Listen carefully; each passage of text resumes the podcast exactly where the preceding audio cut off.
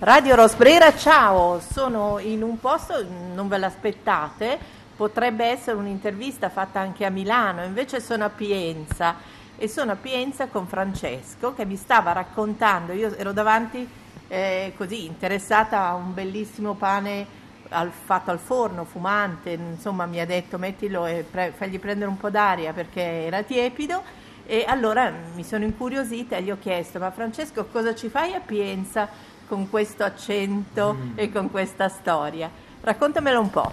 Niente, abbiamo portato un po' di cultura dalla provincia di Caserta, dove si produceva un pane nella madia ancora, con un impasto semi-integrale e una doppia lievitazione.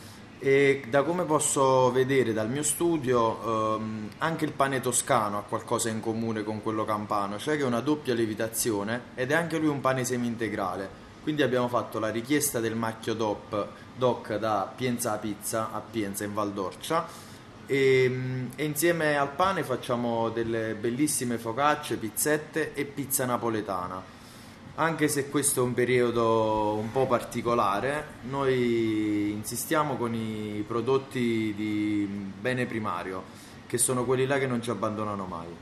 Senti, mi dicevi che la tua esperienza nasce sin da ragazzo, da piccolo. Certo eh, masseria si comincia un po' in salita, giusto? Mm. Era una masseria, mi emoziona. no, no, ma allora si emoziona un po', per cui parlo io, però siccome mi è sembrato proprio un uh, discorso fatto col cuore, nel senso io quando entro nei posti, diciamo un po' percepisco l'aria che tira e l'aria che tira è di una persona che ha voglia di fare il suo lavoro e di farlo bene, mm. affrontando anche un po' le difficoltà.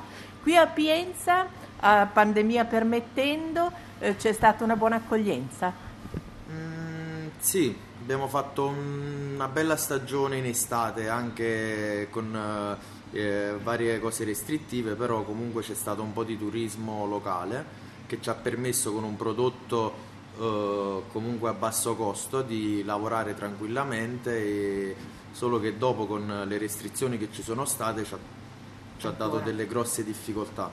Ritornando al discorso di prima, sì. io sono nato a Carinola e, eh, eh sì, eh, e, e mi emoziono ogni volta che lo dico perché ero piccolino quando ho perso mia mamma e ho visto come si fa il pane, come si, fa, uh, come si fanno questi prodotti da persone analfabeta.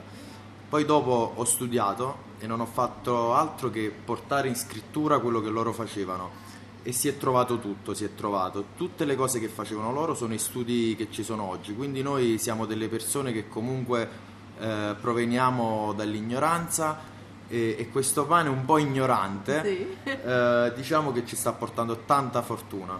Ecco, questa è una bella cosa e io chiuderei qui anche perché vi dico dove lo potete trovare. Siete anche su, mm, su internet, mm, ci stiamo arrivando su internet, ci stiamo lavorando e comunque intanto vi descrivo un minimo le focacce, poi vi faccio la foto, comunque sono quelle belle alte e sono intarsiate, nel senso che quello che potrebbero essere gemme sono le olive, sono i peperoni, pomodorini. sono i pomodorini e, ehm, e poi vabbè ed siamo... è un impasto con il germe di grano ed è un impasto col germe di grano allora io vi saluto eh, porto via il mio pane che assaggerò oggi buonissimo di Francesco e anche da Francesco un saluto.